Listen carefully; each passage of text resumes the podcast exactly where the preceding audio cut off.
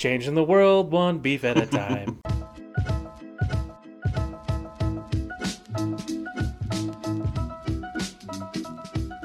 Welcome to Design Much with Andy and Patrick. Hey, Patrick, how you doing? Hello, Andy. I'm gonna figure out a good, a good, you know, like, remember Robin Williams in the movie Good Morning Vietnam? You know, Mm-hmm. I need, we need something like that. Okay.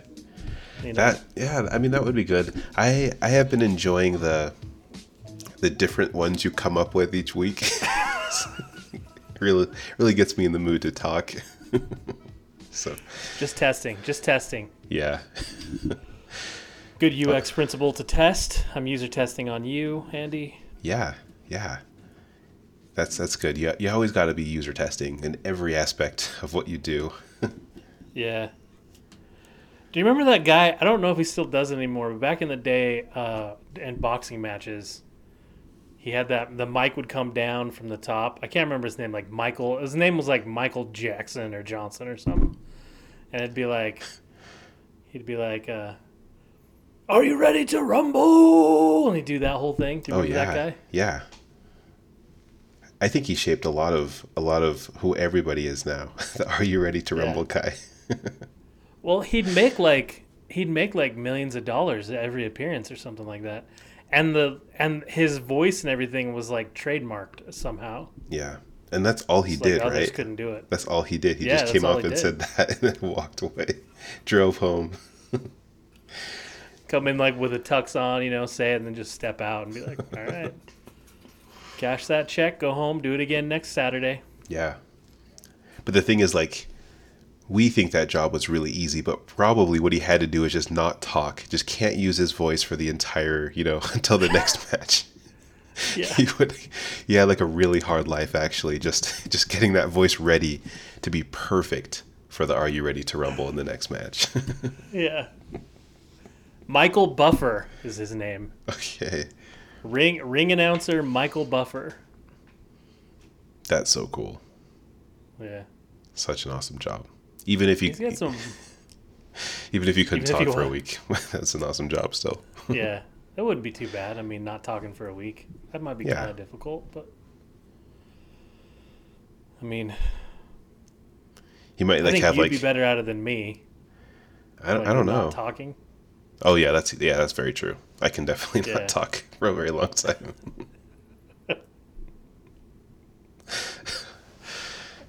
Absolutely. Yeah, I'm, I'm just like happy in my own head, Patrick. You know. Yeah, it would be nice to be like that sometimes. Just to Yeah, be happy in your own head. You should try it. It's nice. Yeah. Yeah. I think I got a ways to go, according to my therapist, Andy. So Oh, I'm, I'm sure the inside inside your head is nice. It's a lovely place. You know, you just got to make sure to enjoy it. You know, take advantage of it every once in a while. You know, give yourself give yourself some time to get to know yourself, Patrick, and then yeah, you, you gotta you gotta manage Yeah. that relationship. It's a it's a love language thing. It's you got to know what what what Patrick wants, what he needs. if you treat Patrick nice, he's gonna treat you nice right back. uh, yeah. That's, that's my advice for the day. Thanks. Thanks for the. Uh... Yeah, you, maybe you should be a therapist. Maybe you're in the wrong. I am a I am a therapist. I. I, I have a microphone in front of my face. Um, so yeah, you, you got to listen to what I got to say. I'm I know what I'm talking about. So I'm technically a therapist, just not licensed. You know. Yeah. Yeah. Well, and who needs to be these days, right? All you got to have Oh, is 10, 11,000 followers on Instagram and hmm you're an expert. Yeah, that's how this world works. And then all those people will believe everything you say, Andy. yeah. Yeah. So Do you do you find it ironic though that the people here's a here's a weird here's a weird question, Andy. Do you philosophically do you find it ironic that in our day and age today, the people who call each other sheep, right, like online or in real life or whatever, like you just believe everything that you see, are literally the ones that believe everything that they see. Do you find that? Do you find funny? Like, do you find that funny that there's a big irony there? Um, yeah, I would say it's it's probably a little bit more sad than funny. I think, Patrick. I don't know. We we have a problem with with our our the, the information age, and I, I, think it's interesting. I could go into this whole thing, and I've heard about this before. It's it's something called filter failure that we have experienced now, where mm-hmm. long time ago there were so many filters in terms of getting content to people, getting information to people. They had to go to a library. That that book had to be published, and in order to be published, it had to be like, you know, th- through a, a a good publisher that that wants to say that this book is good. And you know there's so many like filters to get information to people. And now the there's just no there's no filters. There's like no um, friction to get information out to other people. So all the yeah. information has to be is just literally information. It doesn't have to be true. It doesn't have to be factual. And because there's so much information out there you know you just kind of you can pick and choose from the millions of people that tell you the things that you want to hear. And so, yeah, then yeah. you're just searching for that stuff. So we have a problem in the information age, uh, which I, I, think that we can potentially help with that as UX designers, as a, a general industry in UX. We can potentially help with getting people the right information you know, depending on what what sort of products or what sort of experiences you work on as a UX designer, dear listener, um, consider you know definitely allowing people to get the right sort of information. While also, I, I think it's important to democratize information in a way. It's also important to make sure that information is, uh, I guess, valid. so, this is yeah. a very, I think, deep discussion that's definitely big, but. Um, I think I think that is potentially kind of what you're talking about, Patrick. Yeah, I think. Well, I think you know you bring up a good point with being UX designers, and I think a lot of what you see, a lot of a, a lot of sort of the pollution in social media, is a direct result of unethical user experience practices, right? Or mm-hmm. or abuse of that thing, right? Like instead of instead of empathizing with a human and instead of providing a human with a better tool to do their to be to live a better life, I think in a lot of in a lot of ways, companies like Facebook and stuff have have just just truly manipulated people instead, right? Which I think is fundamentally unethical as a UX designer. But yeah. So I think I think there's a lot of responsibility there, you know, from from those people that you know decided to make those decisions back in the day.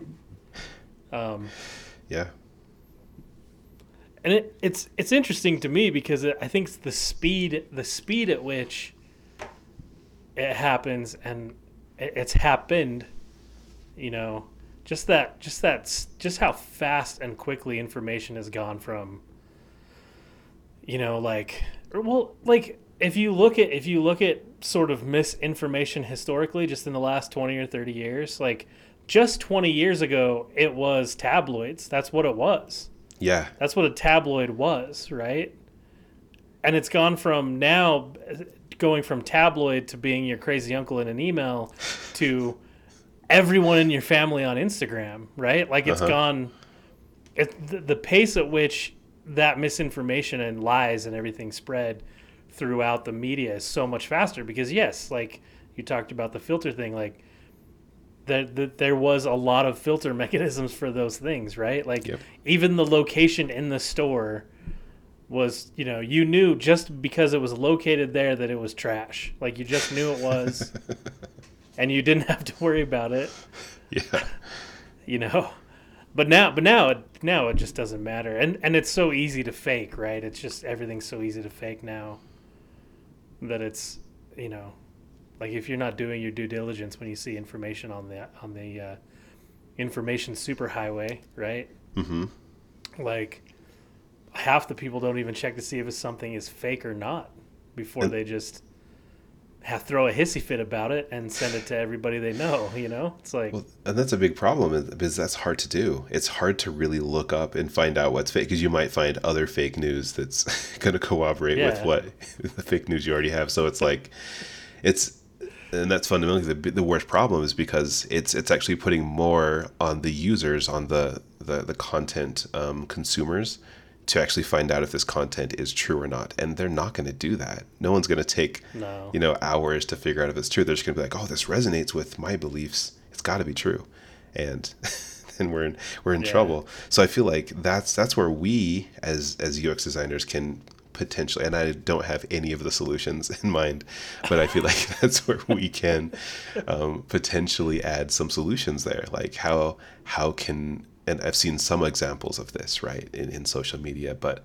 how can we actually make sure that this information that's being shared is is accurate you know how, how can we allow users Yeah. to, to better research this information from from you know uh, good sources you know that are reputable something like that. So i don't know. It's lots of big problems there but i think we I like I like it too because like from a design standpoint, you know, with all the misinformation the last year or so, and sort of like the crackdown from like Instagram and Twitter and Facebook, like what the the decision, the design decision was made just to label it as like this is potential misinformation, uh-huh.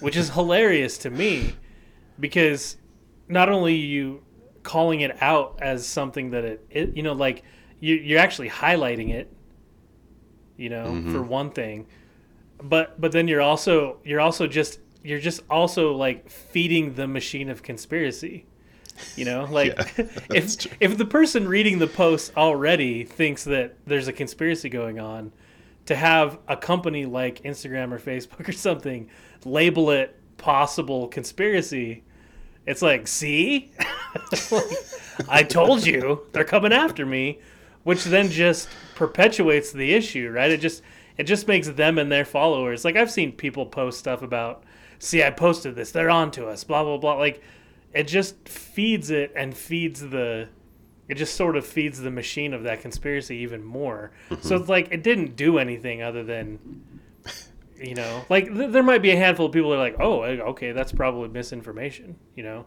Mm-hmm. But I think a lot of people who are into that stuff already are are just using it as more fodder to make sure that their followers and whoever they're sharing with become more ingrained in it, you know. yeah yeah So, it's crazy.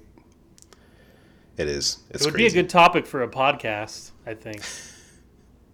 i think or so like too a I think- series of podcasts. yeah, that's a really, really big topic to go over, uh, for sure. so, and again, I have no idea like how to fix that problem. Um, but that's that's a great point. Like maybe the ideas that were implemented potentially made that worse. so Yeah. yeah, um, It's like, do you do you know? I'm watching this documentary yesterday on Hulu about the Big Brother magazine, which I think was a magazine you probably did. Did you just subscribe to Big Brother magazine, Andy? It was the skateboard magazine back in the day that was like pornographic and had horrible things in it. Which which then sort of spawned the it's that that was like the thing that spawned Jackass was like really okay. you know Knoxville and all that stuff were a part of the Big Brother thing, and Hmm. and then it sort of spawned Jackass sort of spawned out from there. So it was, it was that kind of like mentality, like that's kind of the way that magazine was. But the the irony of the magazine was is they they would write horrible things. They would write these horrible articles as sort of like a joke, right? Like they would write an article like how to commit how to kill sui- or how to kill yourself, you know, commit suicide. Sort of like as a joke making fun of like the how-to videos of other skate things, you know? Okay. just as a joke for themselves, right? Sort of. And then it would cause a controversy, and then the people that were really upset about it, I think rightfully freaking so, right? Like I would probably be upset about it too. Just called more attention to it, mm-hmm. which then made more made more teenage boys want to buy the magazine, which I think is very similar to like what the information thing is dealing with. What we're dealing with now is is like it's the same thing of like it's the same same philosophy as like if you have and this is going to get heavy andy if you have like a mass shooting situation and the media exposes who the mass shooter was, hmm you know, it like it's sort of just it, it makes it more it, it just exposes it even more and gets more people interested into all of these different things and just causes more um, it causes more harm than good in the long run because it's just it's creating more conflict right Yeah. Rather than sort of burying it and saying like you know just reporting the news so I, it's an interesting effect that i think we deal with in all of that stuff is anytime we anytime there's some sort of correction in it from a design standpoint it usually just calls it out which then just creates a bigger pool of controversy i don't know Yeah. I tried to tie it into that. That's absolutely true. It's absolutely true.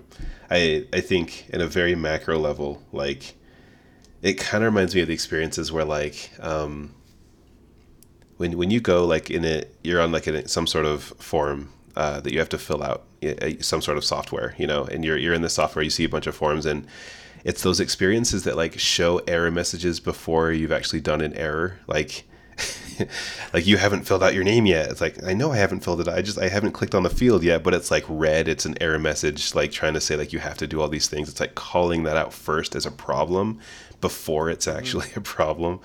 And it, it makes it way more dramatic and you know way more like oh i'm i'm doing something wrong as a user even though i haven't done something wrong yet.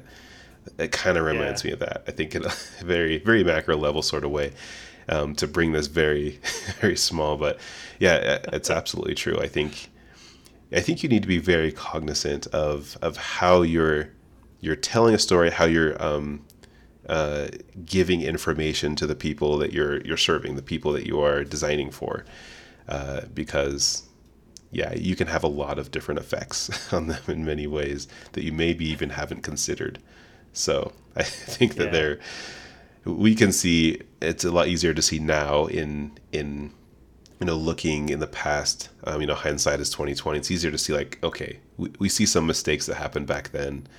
Um, you know we we could try to avoid those mistakes and learn from the past uh, for sure but yeah it's definitely hard to know everything that your design or the information that you're giving to the world um, how it's going to affect the world and and have that. So we'll definitely make mistakes always but it's important to look at the past and understand uh, what has gone wrong in terms of information sharing, in terms of how you're doing a, a UI, how you're um, doing a design um, overall, what, what sort of information you're sharing to your users or, or audience.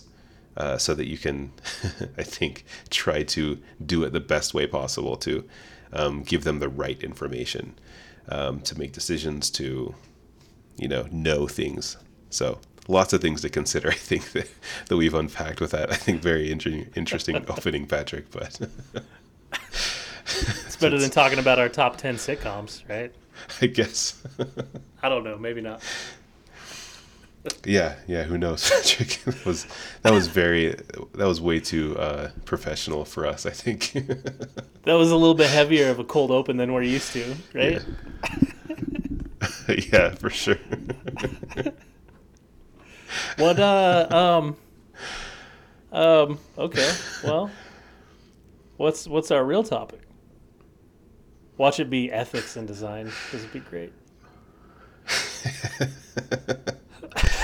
oh man thank goodness i we we haven't actually received any sort of uh, at least to my knowledge looking at this list any sort of ethical questions in design man that would be such a deep heavy topic.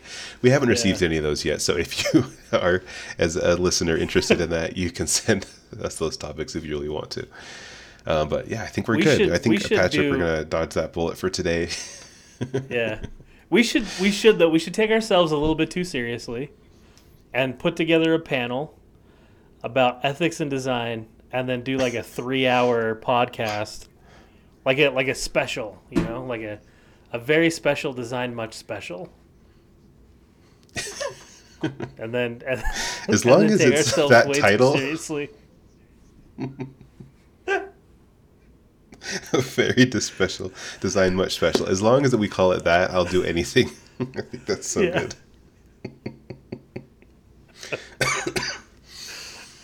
that's that's great. Uh, we should we should take ourselves more seriously, Patrick. That's a good idea. Do you think so? Do you think that's something that the design world needs, Andy? Is more designers that take themselves too seriously? Well, I think uh, during this cold open, we're like trying to take ourselves seriously, but we're laughing the whole time. So maybe maybe it's kind of a good like I don't know a good way to we're both thinking it. like we're both thinking like, hey, we're way in over our heads on this conversation, Yeah, and this isn't gonna end well. let's steer it to talking back about like, Bruce Willis or something, Yeah. so we can. yeah. I do have. Hey, for we should start a beef segment where we beef about stuff. I have. Let's start that right now. I have a. I have a beef, Andy. Um, what's my beef? That's my beef, Andy. Is Twitter. Um, you had me get back on Twitter. Some other people had me get back on Twitter because they said it was a little bit different than it used to be, which I think it is. I think it's a little bit different. It's not as much arguing and fighting, but hmm.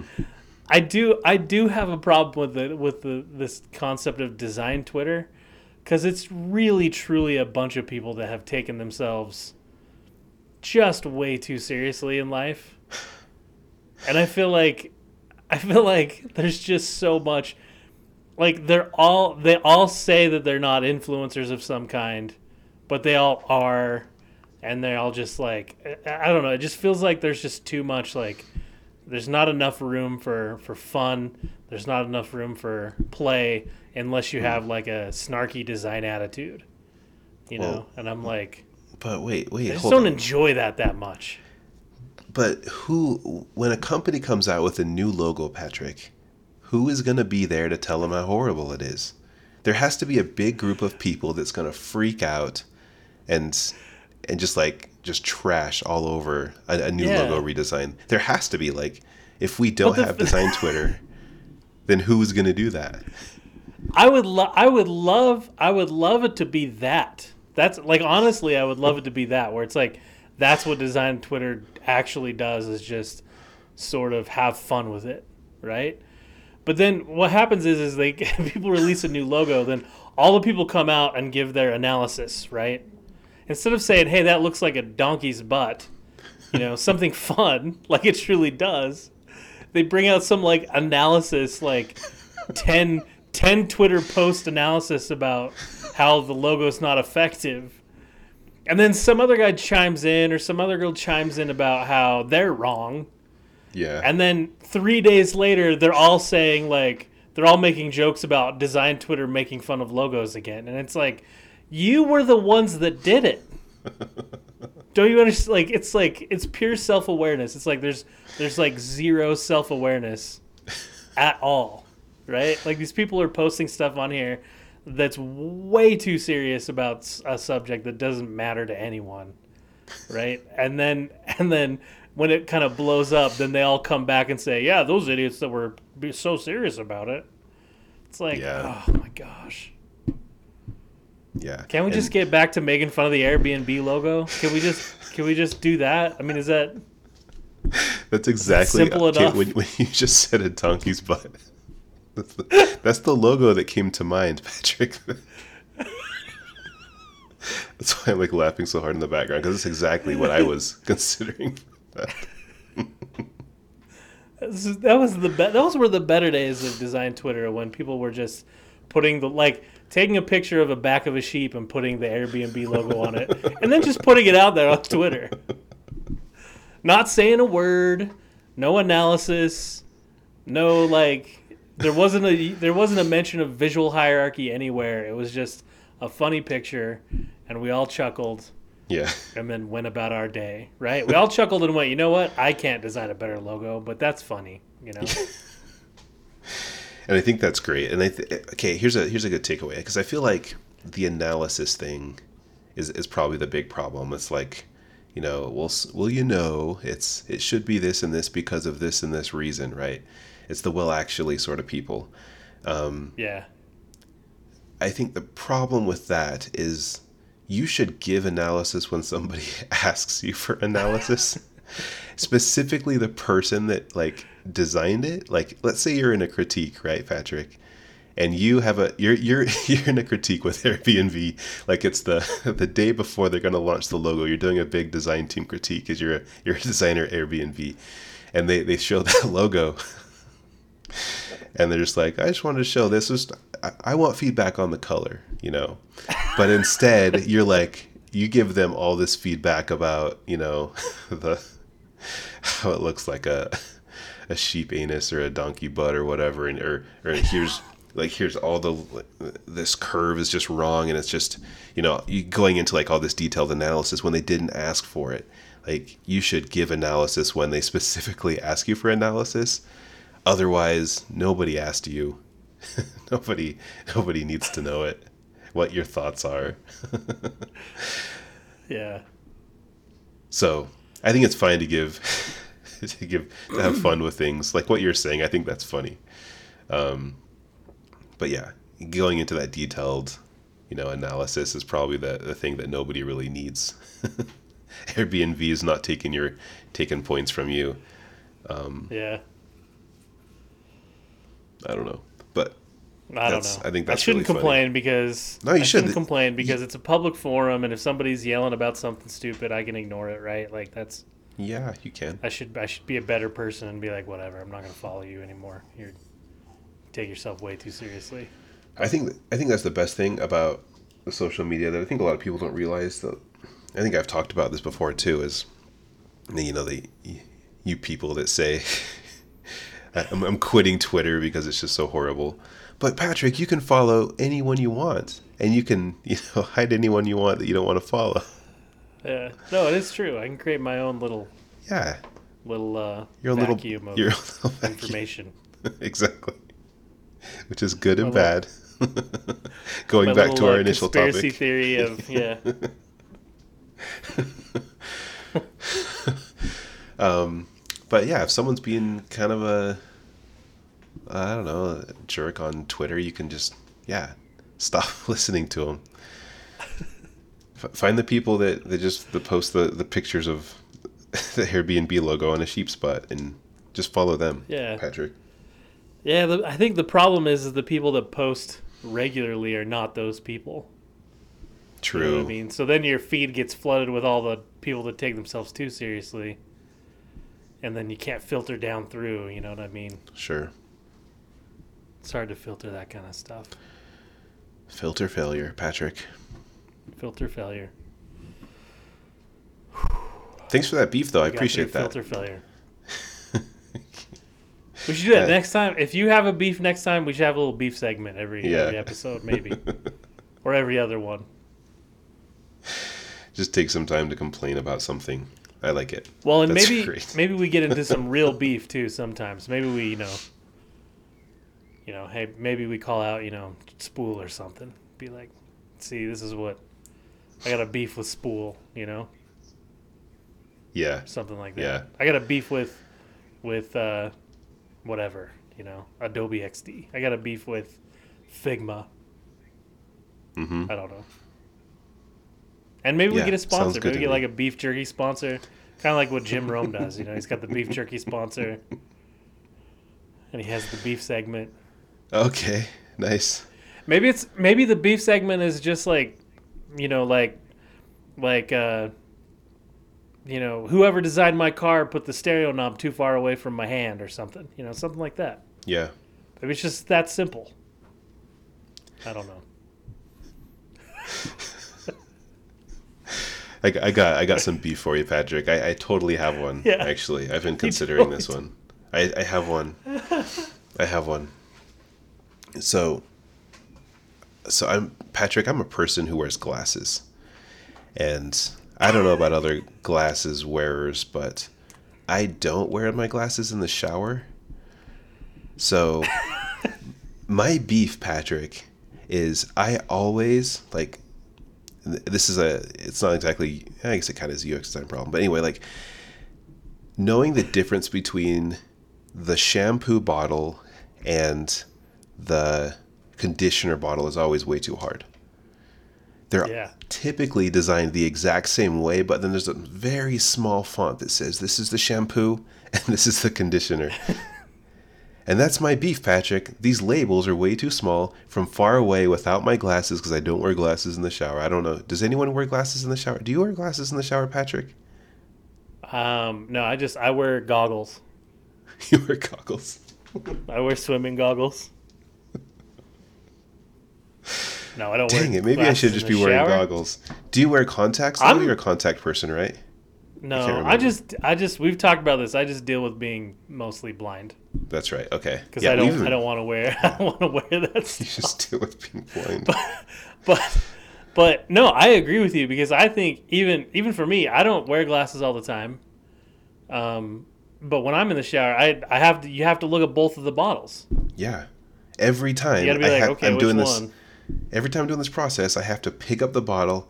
This one says shampoo, and I'm just like not going to take enough time to to memorize them. I don't know that maybe they could be designed differently. It could have like a big old shampoo label or something because that's that's the biggest thing to me. I don't care what the brand name is. I don't care what the the flavor or scent of it is, which is always bigger. Um, Yeah, What I care about, Patrick, is is this shampoo or is it freaking conditioner? And it's it's No, like you- the the lowest priority to whoever designed these bottles. if you pull if you pull up like if I had a bottle of conditioner right here, we could we could talk about it. But like if you pull up visually, what's the most important thing, right? It's always the brand name. That's always it, right? Obviously, blah blah blah. It's marketing Uh huh. bullshit. Yeah. Uh, so we got that, and then the next thing, you're right. The next thing is whatever scent they're putting in. The thing that cracks me up the most is the thing that probably has the most visual hierarchy on any of those bottles is the fake dumb holistic ingredients they have in them. You know, like Yeah. they're like made from koala fur or whatever. You know, like it's Mm-hmm. all bunched. It's all weird stuff. Acai berry, biotin, whatever the crap it is. That's the stuff that's the most important. But to your point, that doesn't change. Like, not. I mean, that's not the stuff that's most important. They say it's the most important, right? Because they're trying to sell you crap at the store. That's why. That's why that design exists. Yeah. There hasn't been anybody in that marketing graphic design team because it's a marketing graphic design team that has looked at the user experience of a bottle. You might have had like IDEO looking at the user experience of a bottle, but they ignore the label. You know, they're just talking about making the grip bigger or whatever. But like, yeah, when you actually use it, it's a huge problem. Like when Yeah. I'm when I'm when I'm washing my hair or something, like the two bottles, like I got the two Paul Mitchell bottles, they look exactly the same, and the the difference between them, and one of them doesn't even say conditioner; it says freaking detangler or something. It's got some jargon in there for hair people that I don't even. I'm like, I don't know what that is. Everyone's hair people. I don't know what you and what Paul Mitchell and all the Paul Mitchellettes like. I don't know what they talk about all day long, but Yeah. the rest of us call it de- the rest of us call it conditioner, not detangler. Yeah. So I'm in the yeah, I'm in the shower going, okay, well I think that was the shampoo. You, and and the writing's always like artsy too. It's so you have to turn it sideways. Uh-huh. You know, it's never like straight up. It's never like so you got to turn it sideways to like read the font, and then it's little. It's like okay, shampoo, and then you pull the other one. It's like detangler, and you're like, I guess that's it's not shampoo, so it must be. I don't know. It's it's absolutely true, and I, I love that point because all they care about with with their visual hierarchy, they're caring about you're at the store and you're looking at all the different you know shampoos and conditioners, and they think, oh, it's really about the brand. I really want to buy Dove because I'm such a huge Dove fan, so I'm going to look for Dove. That's the biggest thing. The next biggest thing is what you said is all those like dumb ingredients that are there as well, so that they can you know care about the environment um, by using their shampoo. And then the the smallest thing is yeah the shampoo or conditioner, but the the way they're really using this product every day is by knowing whether it's shampoo and conditioner. What is what type of of of body soap is this? I need to know so I can use it, and they just don't care about that. And Yeah. maybe there just haven't been enough people on podcasts complaining about it to have them fix that problem. So I hope that Yeah. we we have done a good service today. I think that's really going to be the power of the beef segment in this podcast. Is I think today we've changed people's minds. I think the next beef segment again, we might tackle another industry, change their minds, right? Um, so I think I think that's the real power in it. So I'd love to see this segment continue, and maybe we even maybe we even have like a little jingle or something too with it. You know, like changing the world one beef at a time, something like that. Oh man, we just found. How did you just come up with that jingle? Just that was on the spot, right? Or have you been thinking about this for a while, Patrick? That is how easy marketing is. I'm just telling. I'm just telling you right now. That's how easy it is. Like I am not a very talented individual. I just came up with a multi-million dollar jingle You did. right off the top of my head. Oh, marketers, you better watch out. Patrick is coming for you. Incredible. That's awesome. And listeners, if you guys, if you have any any beef, uh, beeflets that you want to submit to us, let us know. We can cover some of your your beefs. Beeflets. That's great. More people on the internet complaining about things, Patrick. Yeah. Be perfect. That's all we need. Do we? We're thirty. We're about thirty-six minutes in. What is the topic for today? Do we have? Do we have a ten-minute topic we can? We can crank out. Well, let's see. So this topic that has been randomly chosen, I think we can we can talk about this one pretty quick. Um, it kind of has two parts to it. Um, so this was sent in by an anonymous user, so uh, an anonymous listener. So they didn't give us a name, so we can call them Meredith. So Meredith wrote in. She wants to know. It's kind of a two-part thing. How to speak up and be heard as a designer. How to speak up and be heard as a designer. Yeah. So we've had an episode before that was specifically covering how to speak up Mm-hmm. with We with did. Allison Zubal, and that was an excellent episode. So we can cut this question in half, Patrick. um, dear dear listener, thank you so much for telling or, you know wanting to know how to speak up. There's a wonderful episode where Allison used you know way more knowledge than you and I can you know think of Patrick to to talk about how to speak up. So um, check out that episode. Uh, we'll have to look up the number later, um, but it's a wonderful episode. So Patrick, Very good episode. how do you how do you be heard as a designer? Um. Yeah, I think I think you need to put yourself in a place to be heard. I think that's the first that's the first part, right? Um, I think you need to put yourself in a position to to be heard. So, um, whether that's you know putting yourself in a in a position like in like in a meeting, you know, with a bunch of individuals that need to hear what you're going to say, um, whether you need to set up some time with the stakeholders, um, that kind of thing. I think that's the first thing. That, to me, that's the first step is just sort of formulating what you need to, what you are trying to say, and then if need be, um, finding the space to say it in, right? Um, finding the venue to say it in, and then and then at that point, I mean, pract, you know, f- for practicality's sake, is like is literally saying it, right? And I think that's where we, uh, that's where the design industry I think lacks sometimes is either it- it's two things in my mind. It's it's either we we don't exactly know what we're trying to say, like we we have an idea of how we're feeling or whatever it is or that kind of thing, but we we haven't quite written it down. Um, I I would say this kind of goes back to what you were talking about a few episodes ago about um, one-on-ones and writing that stuff down, like writing your goals for a one-on-one down before you go into a one-on-one. I think it's super wise to do that. If you've got, you know, if you've been thinking about something that you need to speak up about, um, you know, at work or in, with a design team or development team or whoever, right? I think it's good to formulate it. It's good to write it down, get it out, see what the purpose is, all that kind of stuff, so that you have it. I think the other thing too is communicating it properly. I think is always a little bit difficult for designers, especially outside of the design world.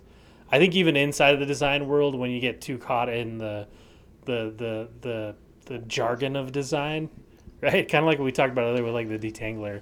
Like if you get caught up into that world too much and you're trying to communicate to other people, um, you're gonna lose. You know, you're gonna lose your point. So Yeah. I think it's good to try to make it as crisp and clear and clean as possible. Find a good venue to say it in, right? Figure out the right time to say it in, and then say it. Um, but it doesn't hurt to plan it out. I mean, I think people Yeah. want to be better at saying stuff spontaneously, but if you're not saying anything now, like start planning it out better, and then eventually you'll get comfortable with, you know, more spontaneous communication that way.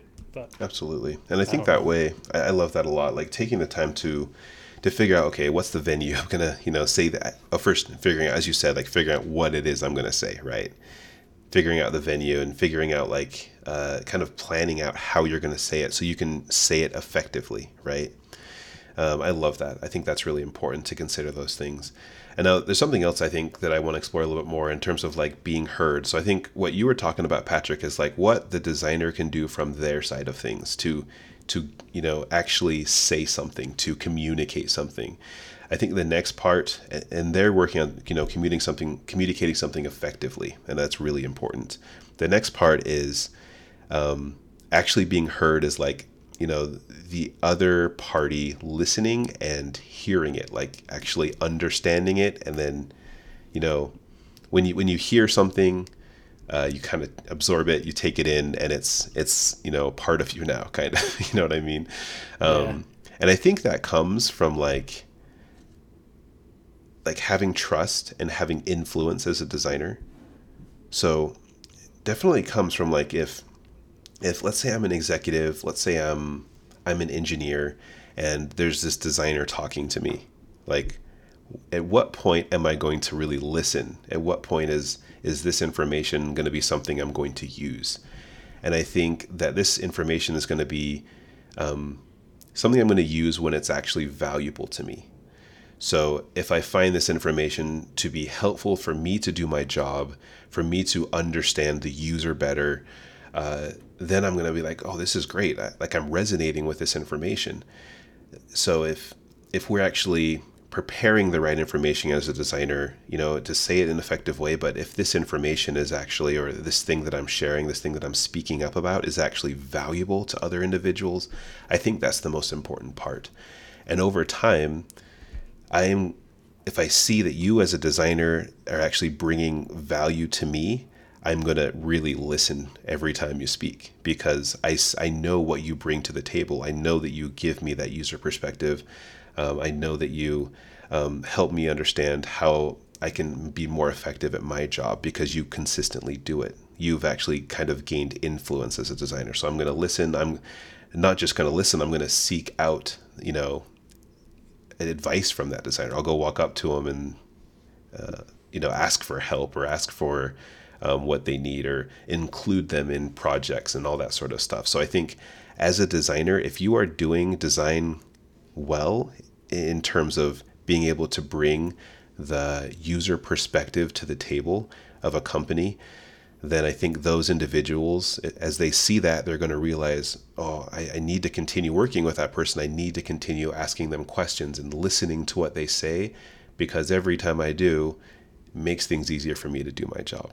So I think to be heard, you absolutely have to be prepared. You have to get the information. You have to share it in a really good way that's effective. But you also have to have influence first. And I think to do that, you have to always make sure you're providing value to those that you're speaking to. Yeah, I like what you said about about gaining that influence. We talk about a lot that we talk about that at work a lot, um, especially with like the design managers, is trying to figure out when you're when you're growing in your career and you hit that senior you know senior designer level and you're like okay I'm, i want to move up to the next level or i want to you know maybe i want to move into leadership or do i want to be a principal designer? What, what all those paths are right? The one thing we talk about a lot is is understanding your influence and understanding what how you influence people. Um, and it is interesting that you bring that up because i think a lot of people aren't necessarily good at influencing people through communication that way, like direct, you know, oral communication. Um, and so sometimes it's sometimes it's a, your influence is is gained in different ways. Sometimes it's gained in the production, like your design production that you have, or it's communicated through the UI that you create, or the experience that you create, or sometimes it's it's better communicated, you know, via, you know, memos, notes, messages, Slack, whatever. Um, and so your influence can change, and I think it's important that you understand what that influence is and how you influence people. Um, because you want to play to your strengths, obviously, Yeah. when you're trying to communicate, you know. Like, I, I think all of us, you know, the, we all have little areas of improvement that we could make, especially probably in the communication, you know, world, because we're all humans and communication is like the most difficult thing we could do. But I think, yeah, finding finding how you influence people um, is is a is a good way to do it. And a lot of people are good at influencing people in larger groups, right? And some people are good at influencing people in small groups or one-on-one situations. And so you have to figure that out as well. Mhm. You know, that might be another way. Hey, you want to speak up, but for some reason, every time you do it in a conference room with ten people in it, everybody turn everybody you know turns their brains off. You know, or I don't know how to communicate, or I'm too nervous, or whatever it is, right? Yeah. but maybe going and taking the time to talk to all 10 of those people individually is a better form of gaining influence. Yeah. Um, absolutely. so- You got to find your strength that way, you know. Find your I, influence. lo- I love that idea. Yeah, find it, and and I think play to that too. Like you should, as you said, like you should be working on maybe where you have some weaknesses in gaining that influence, but definitely play to the strengths that you have. If you are better, just like that lovely example you gave, if you're better at working on the one-on-one sort of way, do that. Uh, play to that and work work towards that. But at the same time, you can you know slightly work on how you could be better at presenting things in a bigger crowd, because it it's going to be hard. You know, talking to all of those people all the time. Um, it's going to Yeah. take longer to gain that you know influence with them, but that's that's really awesome. I think that's great. Oh, and So, by the way, it's episode 22 with Allison Zubal on how to speak up. Go into more Oh, detail nice. on that. Episode 22. 22 and it's such a good one lots of great advice in there so that's that's that's how you speak up i think so for sure I mean, the other the other part of this whole thing is just getting over your fear, right? Like that's that's another big thing of just you know, sometimes you just have to be brave and you just have to say something, you know. yeah And you maybe maybe you don't know how much influence you have because you've never said anything, right? hmm And so I think sometimes there's just that yeah, just that sheer thing of like I just I need to say it. It's bothering me. I need to say it, and it's better. It's going to be better for me to get it out. Um, no, you know, so I think I think log. I think I don't. know, My personal philosophy is it's better to communicate it and be wrong than to not communicate it at all. Um, and so I, I don't I don't know if that's necessarily the best thing, but it but if you're too if you're too worried about the ramifications of what could happen if I say something, then you're probably never going to say anything. Yeah. And if you never say anything, you're never going to move the needle at all, right? uh-huh So you're just making a you're just making big assumptions at that point in your brain. i i like that a you lot. never know. I, I think that so that resonates with me a lot personally. Like i you know patrick i'm i'm more of a quiet person. I am not you know a, a very outgoing individual. Um and i've always struggled with that sort of thing. Like yeah i'm always afraid to say things. I've always been uh afraid that if I say the wrong thing, then everyone's going to hate me and, you know, all the worst things are going to happen. but I think like as I have been like, you know, as as I've grown in my career and I've had more experience kind of being encouraged to do those things or just like just taking the leap and as you said just try to be a little bit brave to do it like each time i have even if i you know didn't always get it right it was actually okay. You know like i was never you know like fired or anything if i didn't say something eloquently uh, if it wasn't you know clearly understood by people. It, it's been okay and I, I got that time to practice you know and i got time to get better doing that. So i have always struggled with the communication thing and um, I think just the more times I've just stuck my neck out and done it, it's been a better experience, and I realized that people are they're okay.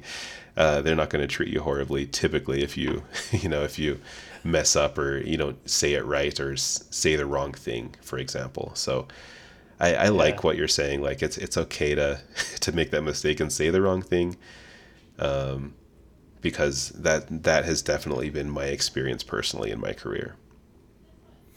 Yeah. Well, and the interesting part about communication, it's not it's not always vocalized, right? It's like nonverbal communication is probably, if not as powerful, more powerful, right? Like I've had experiences in the past where I've had something on my mind and wanted an answer from the rest of the team or something, right? And so I'm like, okay, well, if I ask him this way, if I ask him this way, like you, you're trying to figure out like the best way to ask this person. Sometimes it's uncomfortable, um, but and, and like I had, there's been experiences where in the back of your mind is like, well, what if I say this and they all just kind of roll their eyes and ignore me, you know? And it's like, well, that's still an answer, right? Like, so if you if you bring up something in a meeting, and you know that's that's important to you as a UX designer or something, and and you bring it up and everybody in the meeting discounts it, then then I think you've received your answer as far as how they feel about the thing that you're bringing up, right? And whether whether they, whether they reciprocate it back to you directly, like no, I think that's a dumb idea because mm-hmm. I don't mm-hmm. believe in UX. Like that's not the answer you're gonna get. Most of the time, if it's a negative answer, you're gonna get, you know, you're gonna get some nonverbal communication. You're gonna get people putting their heads back in their computers, or you're gonna be, you know, people turn you off or tune you out, right? Yeah. Like you have to be aware of that when you speak up as well to know, like, especially if you're seeking, if you're speaking up to sort of seek answers or or something like that to get, you know, I think I think you got to pay attention to that nonverbal communication because it's very telling. That's hilarious. That's awesome. So I didn't consider that. The first when you started talking about nonverbal communication, I, I wasn't exactly sure where you were going with that. Like, do you like do you like have like like I don't know like when you walk over to somebody and you just like give them a look, you just like let's let's have our one on one just through our facial expressions, you know or maybe we're, we're like having interpretive dance as our way of communicating things. Yeah. Um, what, you what you're saying. start moving your arms around. Yeah. I think what you're saying makes a lot of sense, though. It makes a lot more sense than what I was considering, so that's good to know. But um, yeah, you should it's definitely. Just like it's just like when cues. we're presenting. Yeah, like when we're present when you're presenting work to a user and you show them you show them uh, your first mock-up right of some uh-huh. feature and their eyes light up right mm-hmm. like that's we pay attention to those things. As ux designers you should pay attention to those things is when you're when you're speaking up when you're in meetings. You can tell a lot about how other people feel uh, simply by how they react to what you say or what you're presenting yeah. right? Rather than them saying anything at all. And so i think I think you'll you know if you're too if you're too worried about what people are going to say or how they're going to react, um, you know, just understand that their reaction is important too. Mm-hmm. You know, their their reaction is important to your next, you know, discussion point or whatever you're talking about, right? So that's a really interesting point. I think a lot of that comes with um, just awareness of a conversation. It's not just the things that you're saying, but it's also being aware of how it's being perceived uh, mm-hmm. how they're they're either they're they're hearing or they're they're taking the information that you're you're you know spitting out right? So I, I think that's really important to be very self-aware about that because you could be a person that's just you think you have all the influence in the world. You just get up and you just speak. No one's listening to you ever. You could be totally that that person. And yeah you'd get nothing out of that right? I think they would just like, as you said, just bury their heads back in their computers and just you know shut you out. And then, you, but you feel like, yeah, they totally heard me, and um, I got my point across, all that sort of stuff. So I, I think that's really important to be uh, self-aware and also be very aware of how other people are perceiving that information. So that's that's great. That's that's part of communication, right, Patrick? I think you have to be aware of that, and sometimes when you're presenting, you can kind of be in your own head, very, very worried about the things you're saying. But I think it's it's good to take some time and take some space to allow for uh, for people to react and to you know move forward with that reaction. I think that's great. Have you ever have you ever been at a conference, Andy, where the person presenting is really slick, like you know they're they're they're really they're dressed really nice. They look really slick. They got some really like well thought out slides. the topic is really passionate, you know, for that person and Mm-hmm. everybody in the room. Everything everything seems to be going well. But then you kind of look like you're just bored out of your mind though, and you kind of look around at other people and you just see people like, you know, doing other things like doodling on a notepad or like typing on their, you know, phone or just kind of looking around the room or joking with their buddy. Like, have you ever been have you ever had have you ever experienced something like that? Yeah, I think I have. Yeah, where where somebody is is very into what they're talking about, but not aware that nobody else cares about it. Yeah. I think I've seen it's that. such a self-awareness problem right like i think i think really good speakers the speakers that i've that i've that i've enjoyed the most you know like design speakers or you know business speakers you know that kind of stuff they're the people that know how to sort of like read the room and make adjustments to what they're doing and what they're speaking about yeah. um, and being aware of it, right? And I, I feel like that's, I feel like all the really great stand-up comics are probably the most self-aware human beings on the planet. mm-hmm. Because I think that's how to be to be at that kind of level, you have to understand that when I I might have 20 jokes lined up and I think they're all going to kill and I tell 3 of them and they all bomb. I've got another 40 minutes to fill and I'm not going to keep going with these jokes that aren't working. So I've got to figure out another way around it, right? Yeah. And so you have to you have to say something and then react and then and then see the reaction. And I think that's important not even when you're presenting but when you're in a one-on-one with somebody and you're you know trying to present them an idea about a project that you're working on.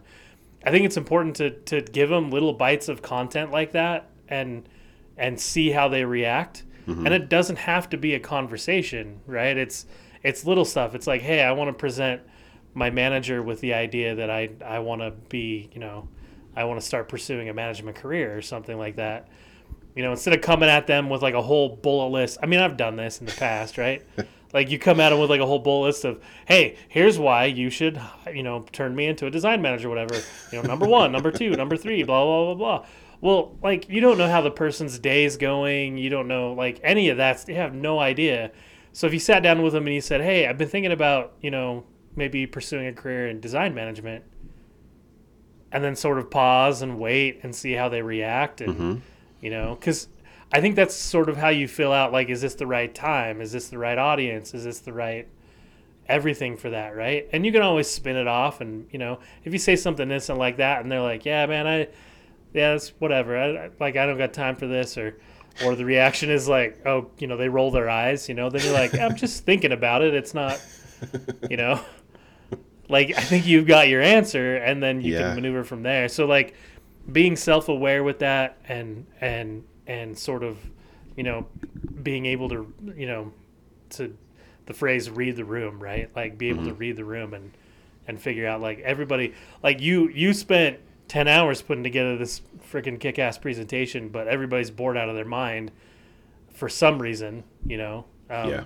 maybe it's because you're just reading your presentation and not actually whatever it is right but like just being self-aware such a huge thing to be self-aware especially when communicating Yeah, and that's so awesome. And I think that is definitely not something that's easy to do for everybody. Being able to like kind of pivot just on the fly, like especially when you've like taken so much time and so much practice, like getting this thing ready to go to present, and then like, oh, what am I going to do now? Because nobody's listening to it. I could just get through this and then go, you know, hide in shame, or I could Yeah. try to try to do that. And I think that's hard to do. I would say that's something that, that kind of stresses me out as a person, like having to do that on the fly.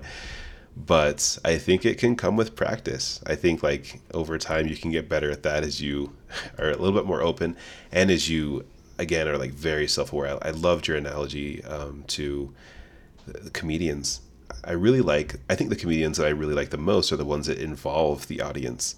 Not exactly a conversation, but they they do involve them, and and that way they get like these these amazing moments that are always different. And each like if you like go watch their stand up, you know, at different venues or whatever, they get like a different experience each time because they're like involving people. They're they're talking to people, making fun of different people in the audience. Um, I think like if you if you do something along those lines and kind of be very self-aware of what's going on, how people are reacting to your work or, or to your content, I think that it'll definitely help with that. Definitely takes a lot of Yeah. practice. Stresses me I- the crap out, but that's awesome.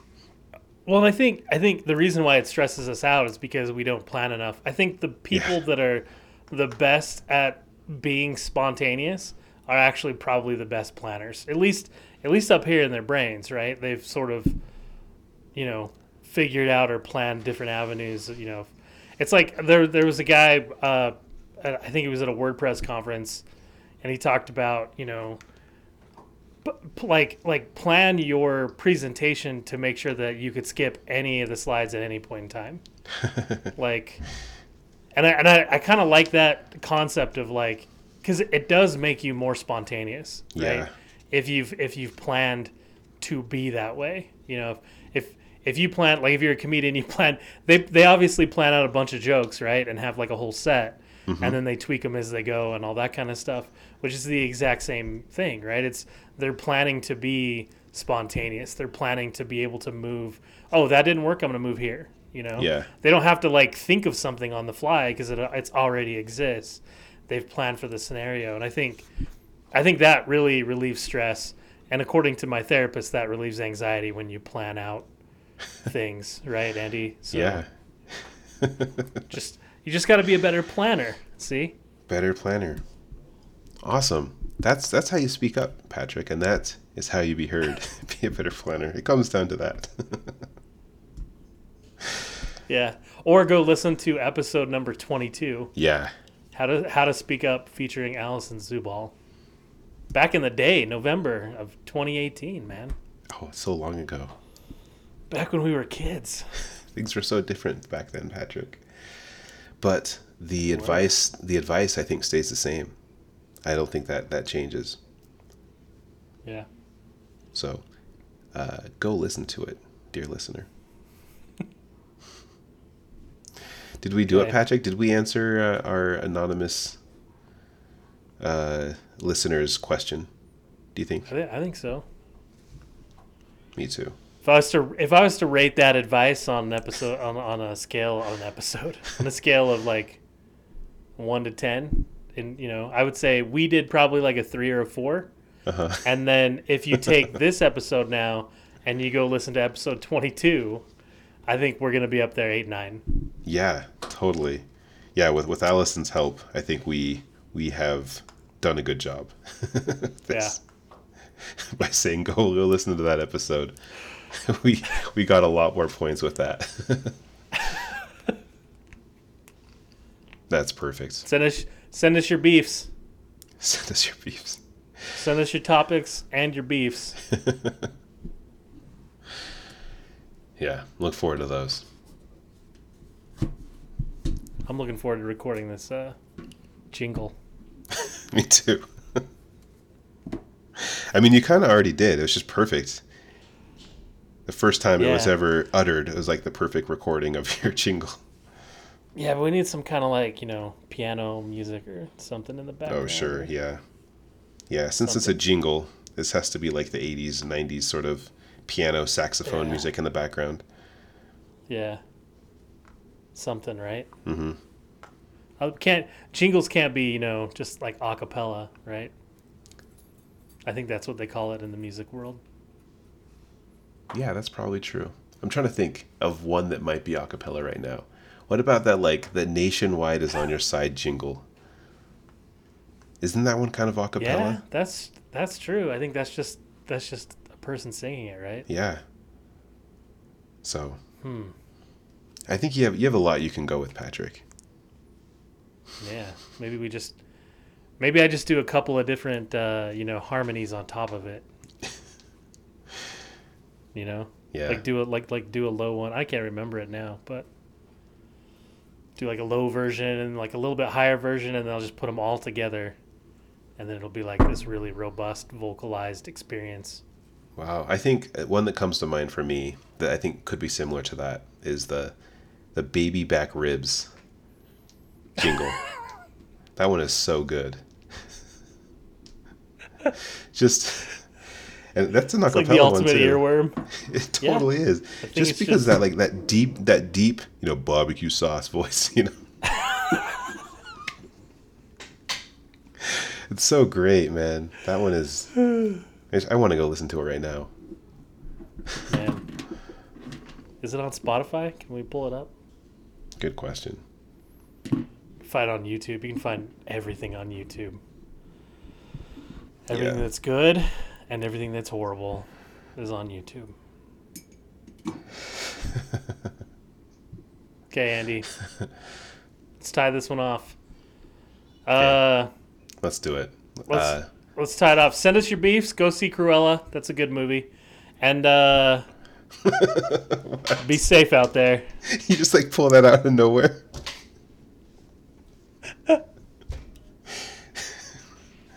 Uh, yeah, I, I want to hear your thoughts on Cruella, Patrick. It sounds like you've seen it, but let's not It talk was about good. this It was good. now. It was good. That's all we're gonna that. say. Yeah.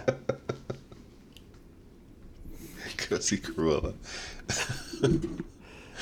Best PG thirteen PG movie I've ever seen in my life. Nice. Yeah, I've heard good things. I, I should go check it out. So, I'll have to. Yeah, go see go see Cruella, everybody. That's that was our in depth review of Cruella. Uh, be safe. Have fun. Yeah, Call your mom every once in a while too. Jeez. I know life is you know busy, but just take a minute. Call your mom. Don't send her a text. Oh, and it's uh, your dad too. I mean, come on. Like your dad's a part of that. Whoever raised you, let's say in society, whoever raised you, whoever is your mother and father figure, yeah. I don't know who they are, but reach out to them. Just give them a call. Wow. Sound advice, man. You know, just that's great. I don't think we've given better advice before. Just go call your mom and your dad. That's awesome. Whoever raised you, yeah. Go, go tell them what's up. I should go do that now. It's been a little bit, so I'm gonna go yeah, call go call my your mom, Andy. I'm gonna do that. Go call your mother figure. Got to be All right, careful these days, you know. Yeah. You got to be careful. That's true. I'm gonna I'm gonna go. I'm gonna call her. So I'm just gonna hang up on you right now. Get my Okay. phone out. Bye. See ya. Say hi to your mom. Say hi to your mother for me. I'll say hi to my mother for you and for all the listeners of the podcast too. I'm gonna say they all they all say hi. Uh, they all miss her and love her, so I'll, I'll do that. She's gonna love that so much. Yeah. Bye, Patrick. Okay, see you, man. Thanks for listening to the pod. Real quick before you take off, we need your topics. Shoot an email to topics at designmuch.org or go to designmuch.org slash contact and fill out the form. If you enjoyed this episode and want to support us, go ahead and share the pod with some friends, coworkers, your weird aunt, that guy who takes your money every morning at the McDonald's, your hamster, really just whoever you want to. Lastly, go grab a Design Much t-shirt at designmuch.threadless.com and wear it freaking proudly. That's it, guys. Now have a good week, design nerds.